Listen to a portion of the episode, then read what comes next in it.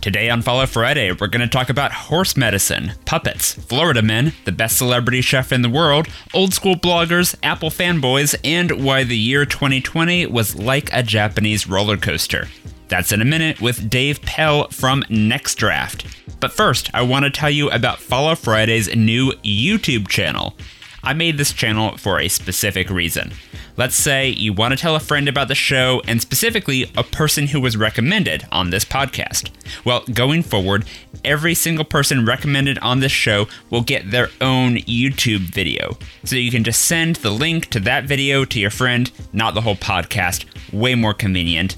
You can find the channel by searching for Follow Friday Podcast on YouTube, or you can go to followfriday.co slash YouTube. Check it out. Today is a good day to meet some new friends. Everyone make a way. The show is a buffet of folks you should know. So let's have a soiree.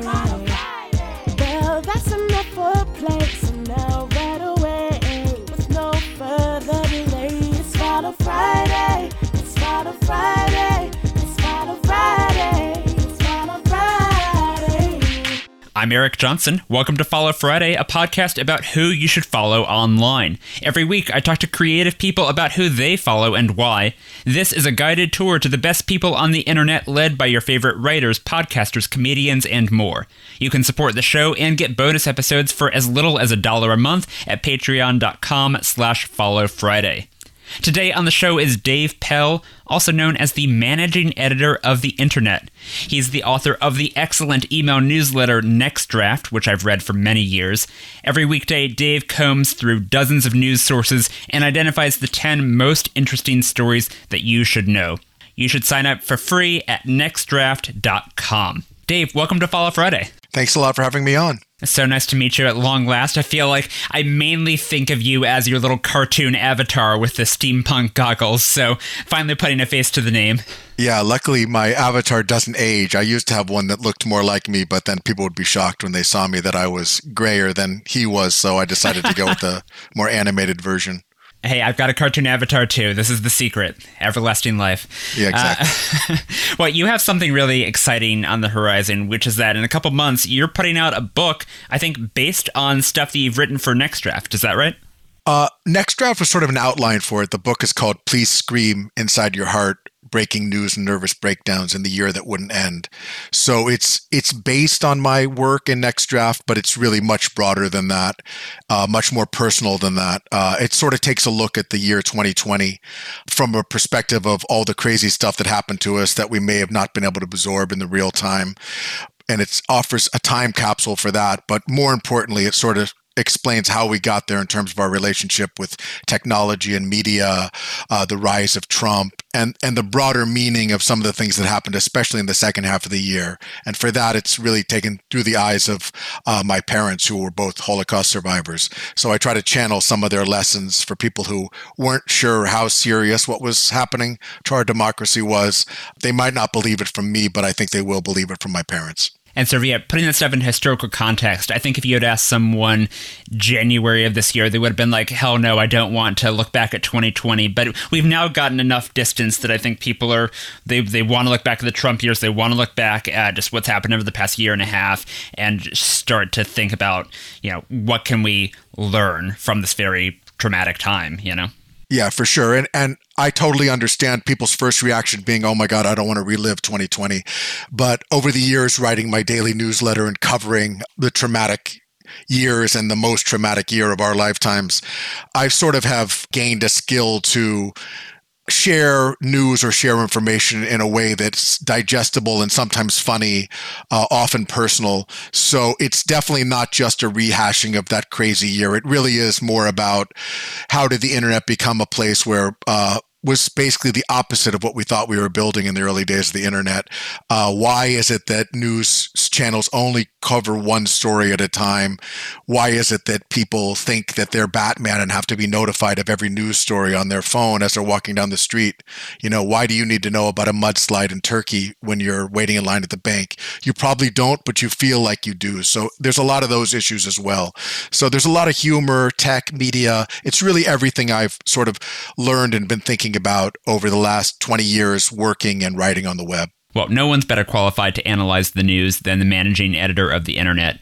But for today, let's just focus on a few of the people you follow. Listeners can follow along with us today. Every person Dave recommends will be linked in the show notes and in the transcript at followfridaypodcast.com. It's Follow Friday. So, Dave, before the show, I gave you a list of categories and I asked you to tell me four people you follow who fit in those categories. Your first pick is in the category Someone Who Makes You Think, and you took an unusual route here. Rather than picking just one person, you said the magazine The Atlantic, which you can find all over social media and at theatlantic.com. You know, I know, like I said, you're looking at all these different dozens of news sources every day. Why specifically do you say The Atlantic makes you think?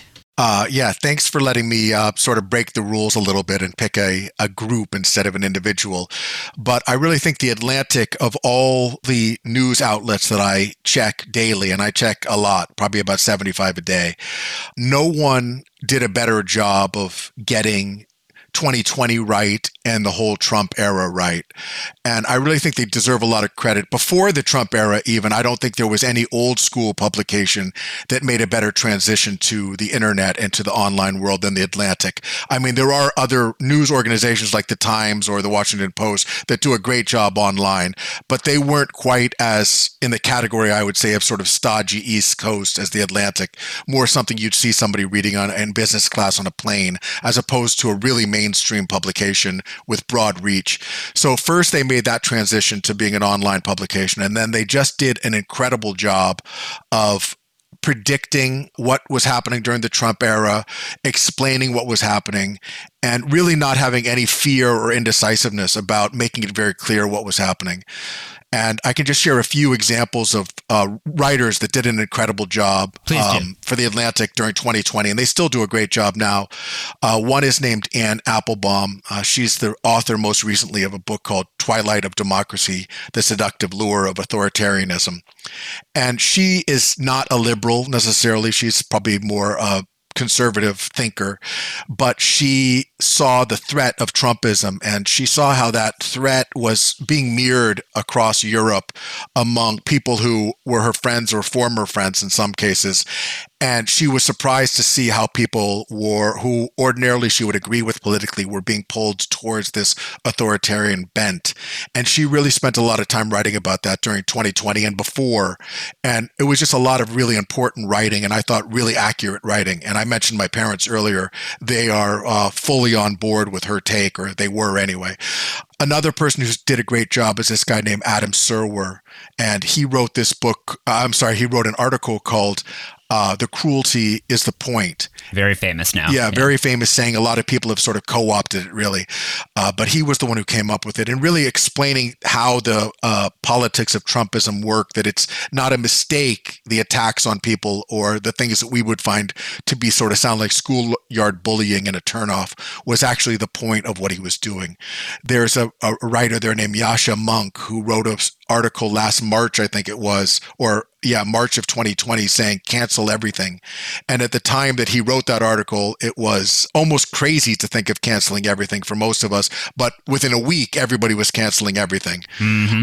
Eddie Yong, their science writer, won a Pulitzer for his absolutely unbelievable explanatory journalism about the COVID eruption and its uh, how it moved in and out of our society and up and down the uh, surge charts over time. Really great explaining James Hamblin also did a great job with that for them. And they have other great writers like Amanda Mull and Ian Bogost who write more about the intersection of culture in our lives. But I just think overall they did a great job. Even their editor, Jeffrey Goldberg, was the one who broke the story about Trump calling troops suckers and losers. Oh, wow. That feels like a million years ago, but yeah. Yeah, yeah it was 2020, uh, even pretty far into 2020. That That's one wow. weird thing.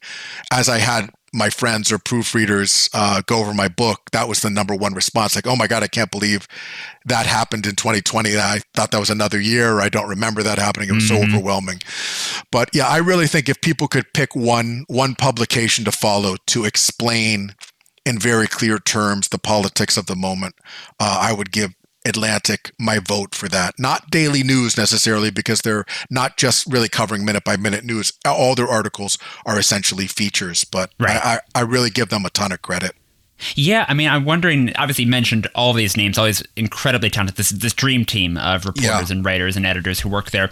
But I'm wondering, do you think that the reason they got it so right is because they weren't under that pressure of covering the daily news? I mean, you certainly have feature writers and editors at places like the New York Times and the Washington Post and, and everything. But I wonder if maybe the magazine format encourages reporters to look at macro issues in a different way to to to analyze you know what's going on in the world in a way that's maybe more useful what, what do you think yeah i think definitely when the news tsunami was hitting us in 2020 anything that would get people to stop and focus on one article or focus on one idea for a little longer was definitely good.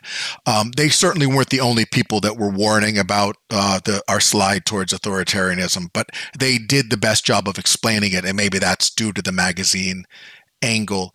One other writer there that fits into that idea is this guy McKay Coppin, who one thing that he did that was so valuable during the year was that he would basically clear his browser cache and then he would sign up for Facebook as a conservative and follow huh. a lot of the most pro Trump uh, news sources and join a lot of those groups and then he would see the influx of coverage that came to him. Wow. And he didn't just read it for 2 seconds and then post an article saying look at how crazy this is right? We all can do that. We all saw a thousand articles and a thousand tweets about that. What he did was he absorbed it for a month or two and then said here's what I felt happening inside of me and how I began to question what I knew was reality because it was so powerful getting this drug injected into my veins for a couple months. So I think that's an example of writing a feature allowing you to have enough time to really get the whole story because we had enough snap judgments uh, over the last few years to last everybody a lifetime. I mean, yeah, right now we're going through the latest iteration of this of this meme or this idea is um, all these people who are taking drugs intended for, for horses uh, because rather than opting for a free safe vetted vaccine. And there's a lot of folks i think on the left on, on my side of the political aisle who are snapping to to mockery and to look these stupid people taking this horse medicine. But i think there is a lot of blame that should be directed, a lot, a lot of attention that should be directed at who is spreading that message, who's getting that out there, who, who are the people in power who are influencing folks to to go down that route. So I, th- I think that's a really uh, fascinating thing is to put yourself in the position of a person who is being influenced. I that, that's a, that's a wonderful idea. I mean, a really vital idea for for a project these days.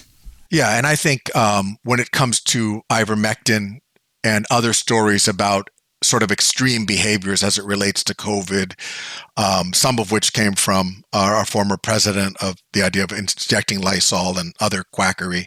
Uh, I think it's good to remember that that stuff is really the extreme minority of people. Most mm-hmm. people who aren't getting the vaccine are either afraid of the health risks, they can't get time off from work, they're afraid they'll get fired, uh, they think we're going to hit herd immunity, so why should they take the risk?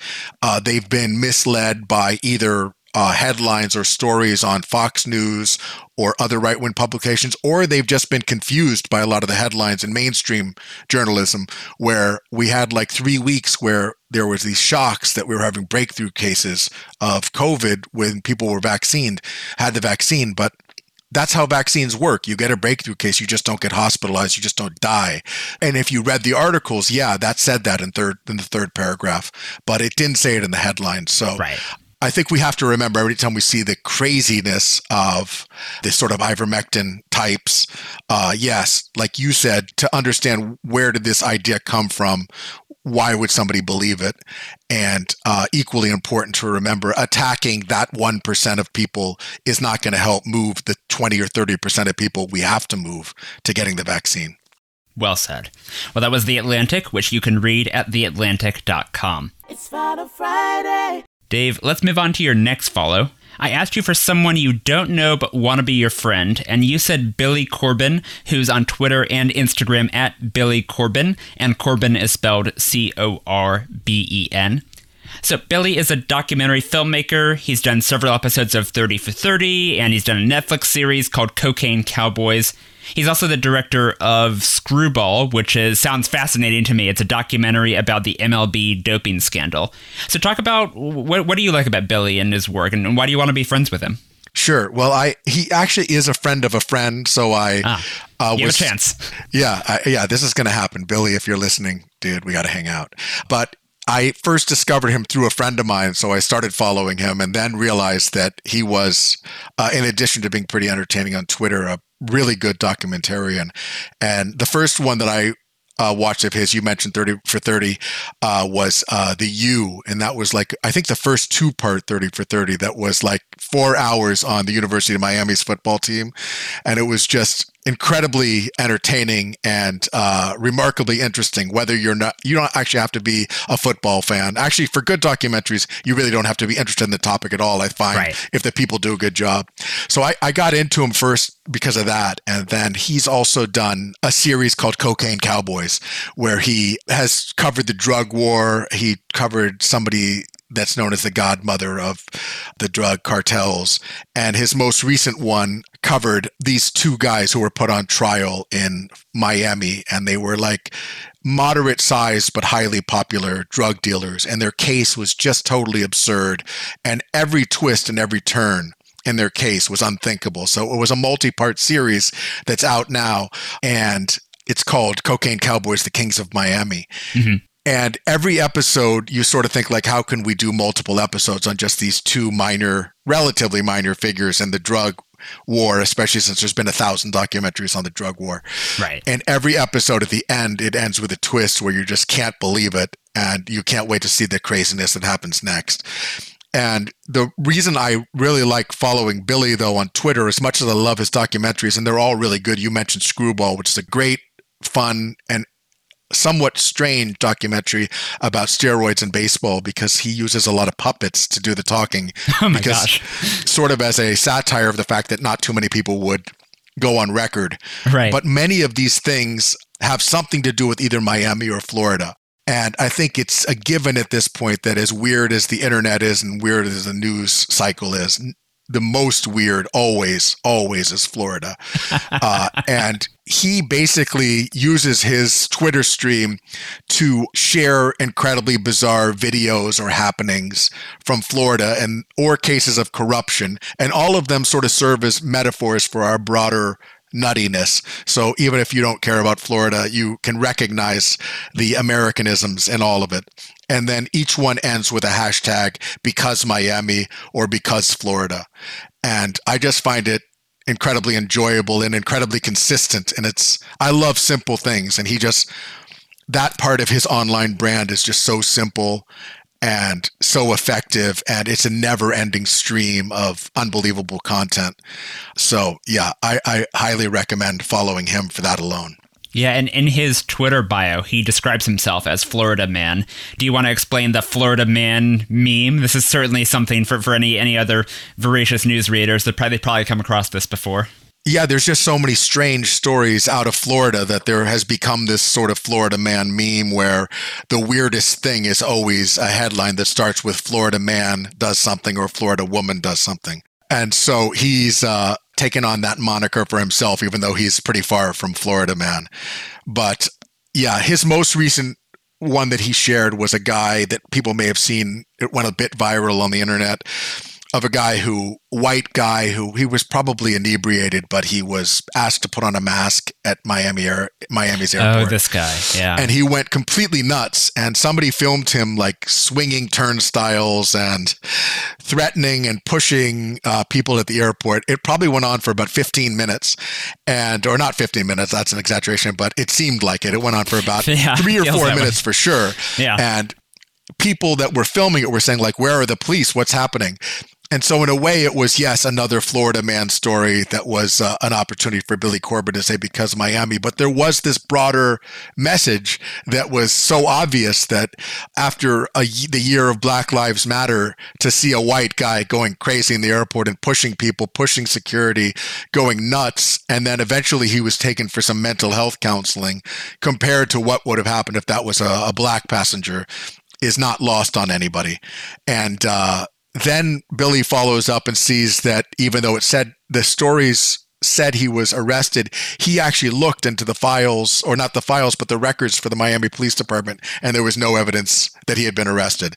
So it sort of had all the pieces the crazy Florida man, the cultural connection to all of America, and the just wanton corruption that Miami and Florida are so famous for, but that is seeping into the rest of America also yeah, I think I first saw that video from all the various Middle Eastern and Indian people who I follow and South Asian people who I follow on Twitter because a lot of them were saying just being brown in America, you know, post 9/11 for the past 20 years, the idea of stepping anywhere remotely close to this, the, the, this far out of line is just unfathomable, you know, that you could quote unquote get away with that. I mean, hopefully he is getting help. Hopefully, you know, he's getting whatever sort of help he needs, but it's just like completely two different worlds of just how you get treated. Yeah, for sure. So it, it, you mentioned that you Billy's a friend of a friend, so there is a chance you two will get together at some point. Um, so if you if you were friends, let's let's set up the first date here. What, what do you want to do with him, or what do you want to talk about with him? Well, I'm sure if we if we did talk at first he would say, Hey, can you promote my documentary in your newsletter? Yeah. And I would say, Hey, can you tweet about my book uh, to your following?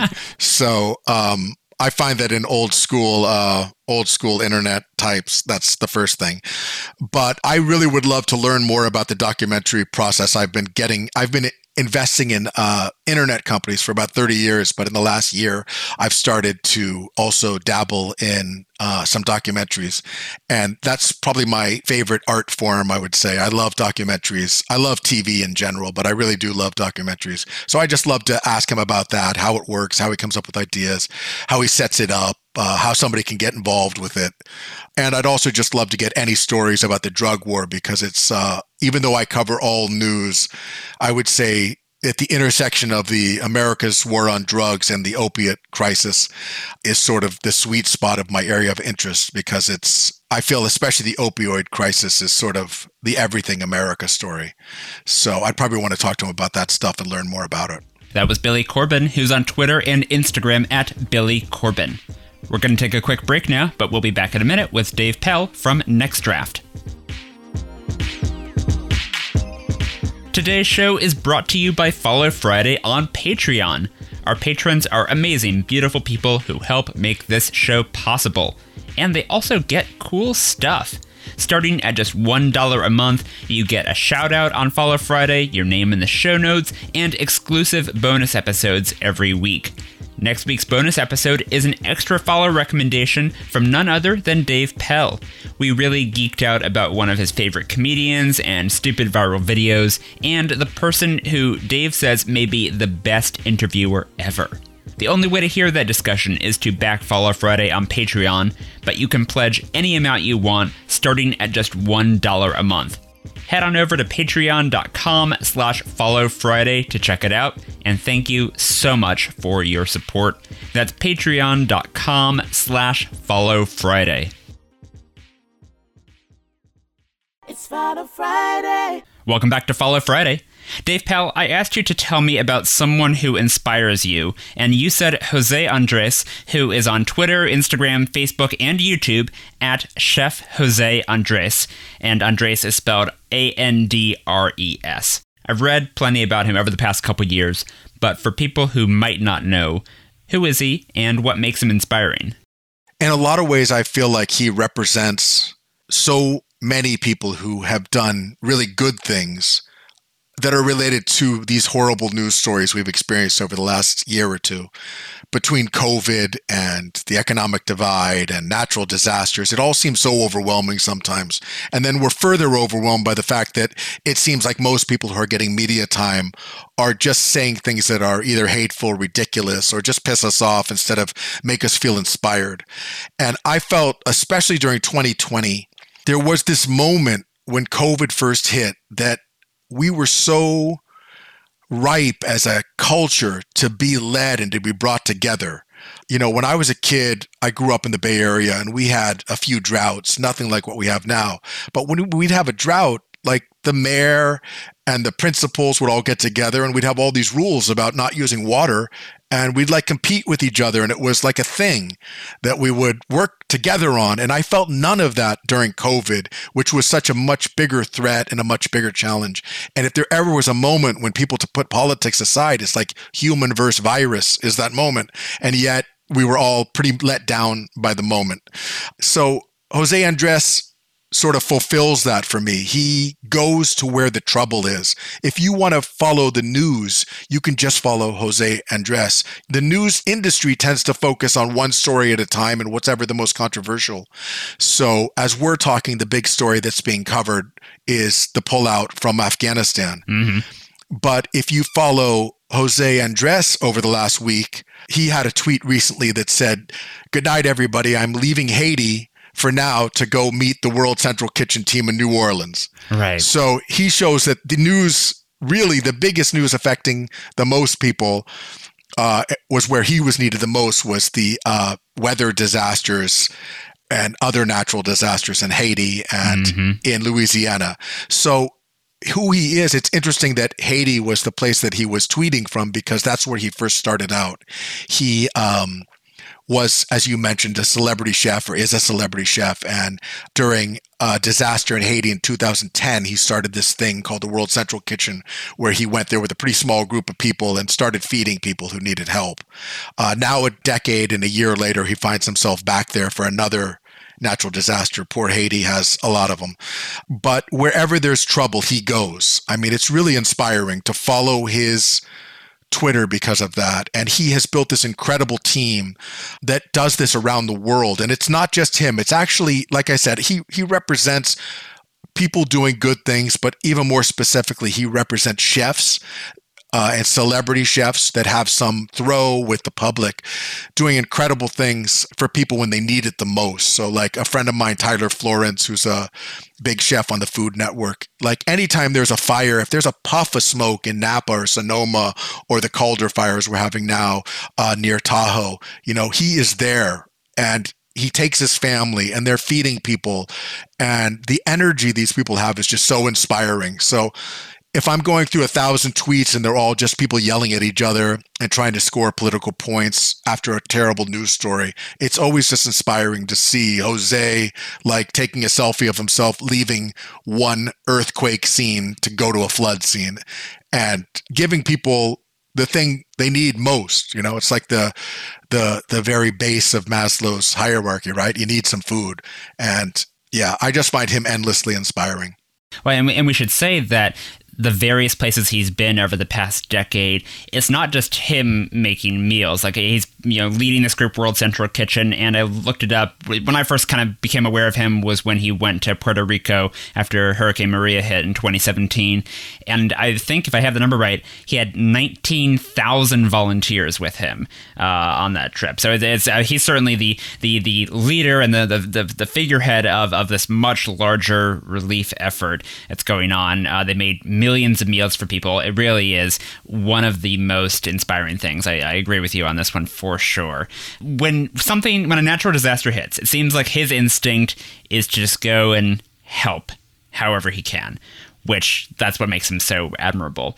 But I'm wondering, you know, as someone working in media, as someone with a big platform yourself, like how do you think about you sort of your responsibility or what your first step is when something happens that that needs attention, that needs people to kind of focus on it? Like, what is your thought process there?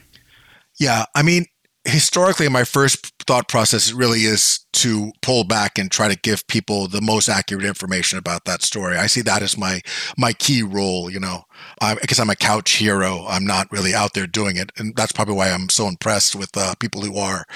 But I think on a broader level, especially during the pandemic year, before the pandemic, I always had a sponsor in my newsletter and, you know, made a pretty decent uh, amount of money off of that. But during the pandemic, I decided I really wanted to use my newsletter to support either nonprofits or different efforts that were going on to help people. Whether it was, in some cases, it actually was uh, getting people to support causes related to World Central Kitchen. There were actually hundreds of these that emerged throughout the country. One sort of angle in particular I thought made a ton of sense was having the government or the state pay restaurants to prepare foods for frontline workers and first responders during the early part of the pandemic. The government, I really felt, should have done this. Uh, I, I emailed my governor several times and some of his people he put me in touch with. Uh, I wrote about it. I talked to people about it. And a few people that I know actually started to do something like that. But unfortunately, it wasn't government funded. I really think it should have been.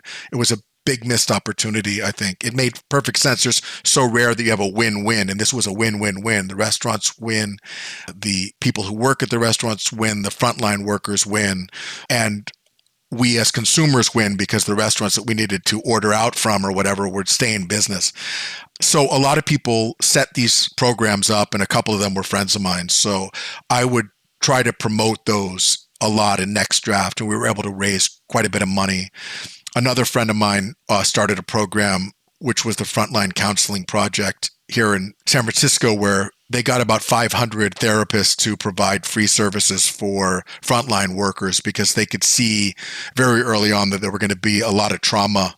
I can't imagine how much worse it is now that we're like almost two years into this nightmare. Right. But this was early on, and so they they treated uh, you know thousands of hours worth. So that kind of stuff, when I either know the person or trust the source, and I can put the next draft readership behind supporting that, I think is really valuable because everybody, when they see a hurricane hit Louisiana or they hit a disaster hit Haiti or they see this incredibly sad and horrifying scene play out in Afghanistan wants to think what do I do but you go on the web and there's like a thousand people asking for your money a thousand politicians emailing you for 5 bucks and it's like mm-hmm. well I don't know which to give to I don't know what to trust every day there's a story about some fake organization so I think that's one thing I, uh, that as a newsletter writer and you know you as a podcaster as we develop sort of a trusted relationship with our audiences that if we can vet those things and give people an outlet for that um, sort of behavior that makes them feel good and supports a cause it's pretty valuable. So I'm no Jose Andres but hopefully I've given him a few bucks through next draft over the years. Every little bit counts, yeah. And and so yeah, so if, if, if folks listening to this, if you want to donate to World Central Kitchen, it's wck.org. That was Jose Andres, who's on Twitter, Instagram, Facebook, and YouTube at Chef Jose Andres. It's Final Friday. We have time for one more follow today. I asked you for someone you've followed forever, and you said John Gruber, the founder of DaringFireball.net. He's also on Twitter at Gruber, G R U B E R, and he hosts the podcast The Talk Show and Dithering. So, for people who don't know John's work, explain who he is and what he writes about on Daring Fireball. Sure. He's uh, been blogging uh, forever, like I have. I, I, was a blogger in the early days, and so was he. Mm-hmm. Incredibly popular blogger drives an unbelievable amount of traffic when he links to you. It's it, back in the day before we all were hosted by Amazon Web Services and had our own servers. People's servers would regularly go down when John would link to uh, a story on their site or on their blog, and that was called getting fireballed. It even had a name.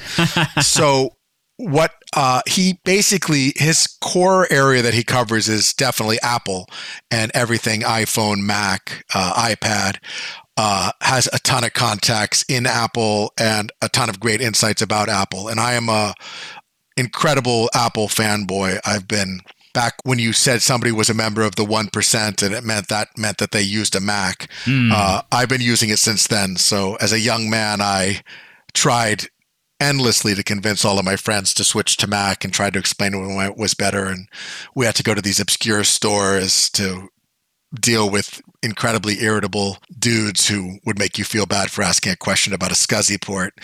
but now, of course, Apple is everywhere and everything. So it might be hard to explain that feeling uh, of allegiance today that I had back then, but it has lasted. So I've been following him ever since then. And he just has. I mean, he's a fanboy too, so he's uh, certainly fair, but he's also, you know, loves Apple. But he just never uh, hesitates to sort of shoot from the hip. That's the thing I really like the most about him. I'd say over over time I've developed more of that, but that's probably been a lot of times my biggest hesitation. I do hate getting hate mail or somebody saying that joke went too far or whatever. So you kind of reel yourself back. You kind of restrain yourself a little bit. Yeah. Or I worry about it, or if somebody criticizes it, then it gets me irritated, even if I think I'm right. But he really is pretty fearless. And the other thing that I really like about him and what he's done is that I really found it off putting during 2020 when the shit was just hitting the fan in so many ways, and people would just stick to their ordinary beat and pretend none of that was happening. And that just seemed so crazy to me. And he didn't do that. So he covered the election. He lives in Pennsylvania and he said, Oh, I have some extra insights into the vote count in Pennsylvania. And he covered that with the same kind of analytical eye that he covers Apple News. Hmm. Uh, he covers the vaccine rollout and, you know, politicians that are working against the best health interest of their constituents. And I really felt that was important. I don't think it's important forever. Uh, I don't think everything needs to be political forever, but in the COVID era and the attack on democracy era, everything really was political. And to pretend that it wasn't, I think was a disservice to readers. So I, I really like that he does that too. I really, even though I do a newsletter, I really think of my newsletter as most akin to a talk radio show. Mm-hmm.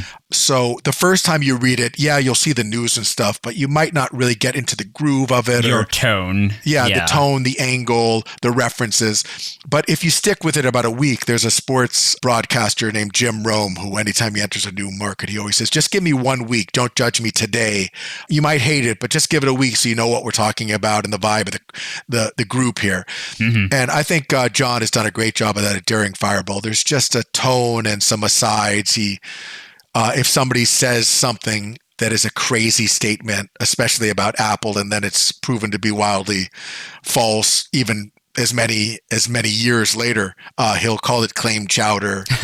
it's just little subtle things that he does, and he cares about design, and yeah, it's just. Uh, also, I just feel good seeing somebody else as old as me still doing this garbage.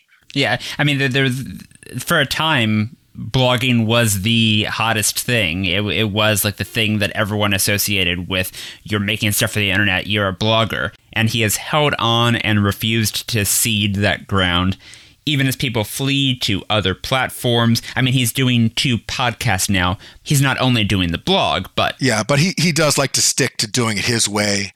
And I think that's good. I mean, he's an indie who makes a ton of money every yeah. year off ads on his blog alone. And so I think that's inspiring, you know, if somebody puts in the work and sticks to their guns and sticks to their strategy, it could be successful. So, uh, and he was doing it at a time where this was before Patreon and Substack. Mm-hmm. The idea of somebody making money off their blog was uh, pretty unusual when he started making plenty of money off of it. Yeah. So, yeah, it's cool to see. But like I said, it's mostly just that he's old. And that's awesome for me. So I don't have to be the only one with gray hair on this internet. Yeah. Do, do you remember how you first you, you mentioned sort of the you know the pre Amazon Web Services days of, of blogging you know how how different it was just to even be linked to by a by a larger blog. Do you remember how you specifically first started reading his blog? Like, were were you just like refreshing his homepage, you know, every day, seeing if what, what was new? What was your like? How did how did you follow people like John? I've always really just followed people on the web, except for using a Twitter client or whatever. I never really got into RSS, even though it's gone now, basically, um, or other tools. I just like opening tabs, mostly because I read mostly news sites and I want the managing editors of each publication to do some work for me and show me what they think is most important. And I'm used to looking on different spots on pages. And I also think the blog uh, style is still underrated as one of the greatest UI breakthroughs on the internet where you go to a site and the most recent thing is up top. It sounds simple now, but it wasn't simple when blogs started. Uh, you would go to a news site and you'd have to scroll all over the place to see what was new. And then the blog technology sort of said, no, you come here regularly. So just read until you get to the part you already read. And it was uh, pretty cool. So I just went to him that way because I was such an Apple fan. Yeah. Uh, but back in the day when we were both starting out, we were both on the same gray computer box and the box was called Commux. He would know what it is, and many other people of our generation would know. It was just one specific box at one specific hosting provider, regular computer that you would see on your desk in those days. Mm-hmm. And on on that box was like uh, I think Evhead, Evan Williams, who did Twitter and Medium, were on there, and Blogger. John was on there, I was on there, and a little company called WordPress was also hosted on there. Hmm. so it was uh, quite a little sort of where are they now VH1 thing or whatever. Uh, so it was cool, but that that's how far back it goes. So back then, if he took somebody down, he would take us all down. Yeah. I was reading an old interview with you from I think like ten years ago or so, where the reporter's asking, you know, how do you make next draft, and you say that you you use uh, the reading list feature in Safari, and and the writer is just like, what? No one uses Safari, but you know, whatever whatever works. I, I I say, you know. Yeah, no, I do everything totally old school. I write next draft in this old program called BBEdit, which is an HTML coding program that's probably been around for since the day after uh, Mark Marc Andreessen invented the browser, if not earlier. Mm-hmm. So I'm probably the last guy to do that too. And I also do all my codes, whatever they were 20 years ago. And then I have a WordPress installation where my engineer has it strip out all of my old codes and put in the, the current ones. So yeah, I'm pretty old school. Well, that was John Gruber, whose work you can find at daringfireball.net. Dave Pell, thank you for sharing your follows with us today. Before we go, let's make sure listeners know how to find you online. Where do you want them to follow you? Well, they can find me on Twitter at, at Dave Pell and they can find me for my daily newsletter at nextdraft.com. It's also a uh, iOS app, so you can download it from the App Store if you want. And these days, most importantly, uh, they can pre-order my book, Please Scream Inside Your Heart. Uh, that's available pretty much everywhere, and it's uh, you can just go to pleasescream.com, and uh, we made a pretty cool landing page, so it's worth checking that out if nothing else. Oh yeah, so the the title of the book that's from. Correct me if I'm wrong. It was like a Japanese roller coaster or something like that. Right. There was a uh, a Japanese roller coaster at a amusement park. It had a, a roller coaster called the Fujiyama roller coaster that was. Uh, at the time, it was built one of the scariest roller coasters in the world. And during the sort of darkest days of the pandemic, back in July of 2020, Tokyo officials decided they would allow people to go back to amusement parks as long as they wore masks. And the people at the amusement park that ran it found that everybody was wearing the masks, unlike in America, and following the rules. But when they would go on this one roller coaster, they would go crazy and be screaming. And so there was like sort of a health risk associated with mm. that. And so they said, you can come to the amusement park, you can wear your mask, but you can't scream. and everybody sort of made fun of that, especially in Japanese social media. Like, how can you possibly go on this roller coaster and not scream? Right. So the executives at the amusement park sent two of their key executives on the roller coaster wearing uh, shirt and tie, masks, and having perfectly coiffed hair. and they had a camera on them as they did the entire roller coaster without really moving a muscle, except to adjust their hair a couple times, but no screaming. And at the end of that video, a message came up that said, Please scream inside your heart. and that sort of became a, a pretty big meme in a year that was filled with them. And I just felt it sort of captured the craziness of 2020 and also the feeling like we had so much to scream about, but it was almost too much to uh, handle. So this book sort of says you we can relax and sort of let it out at this point. And give the website one more time. Where can people pre-order that? Uh, they can pre-order it at uh, any any online bookstore, or they can go to pleasescream.com. Well, follow me on Twitter at HeyHeyESJ and this show on Twitter and Instagram at Follow Friday Pod. And now, as I mentioned earlier, you can find clips from the podcast on YouTube. Click the link in the show notes or search for Follow Friday Podcast on YouTube. Our theme music was written by me and performed by Yona Marie. Our show art was illustrated by Dodi Hermawan. That's all for this week. This is Eric Johnson reminding you to talk about people behind their backs. And when you do, say something nice. See you next Friday.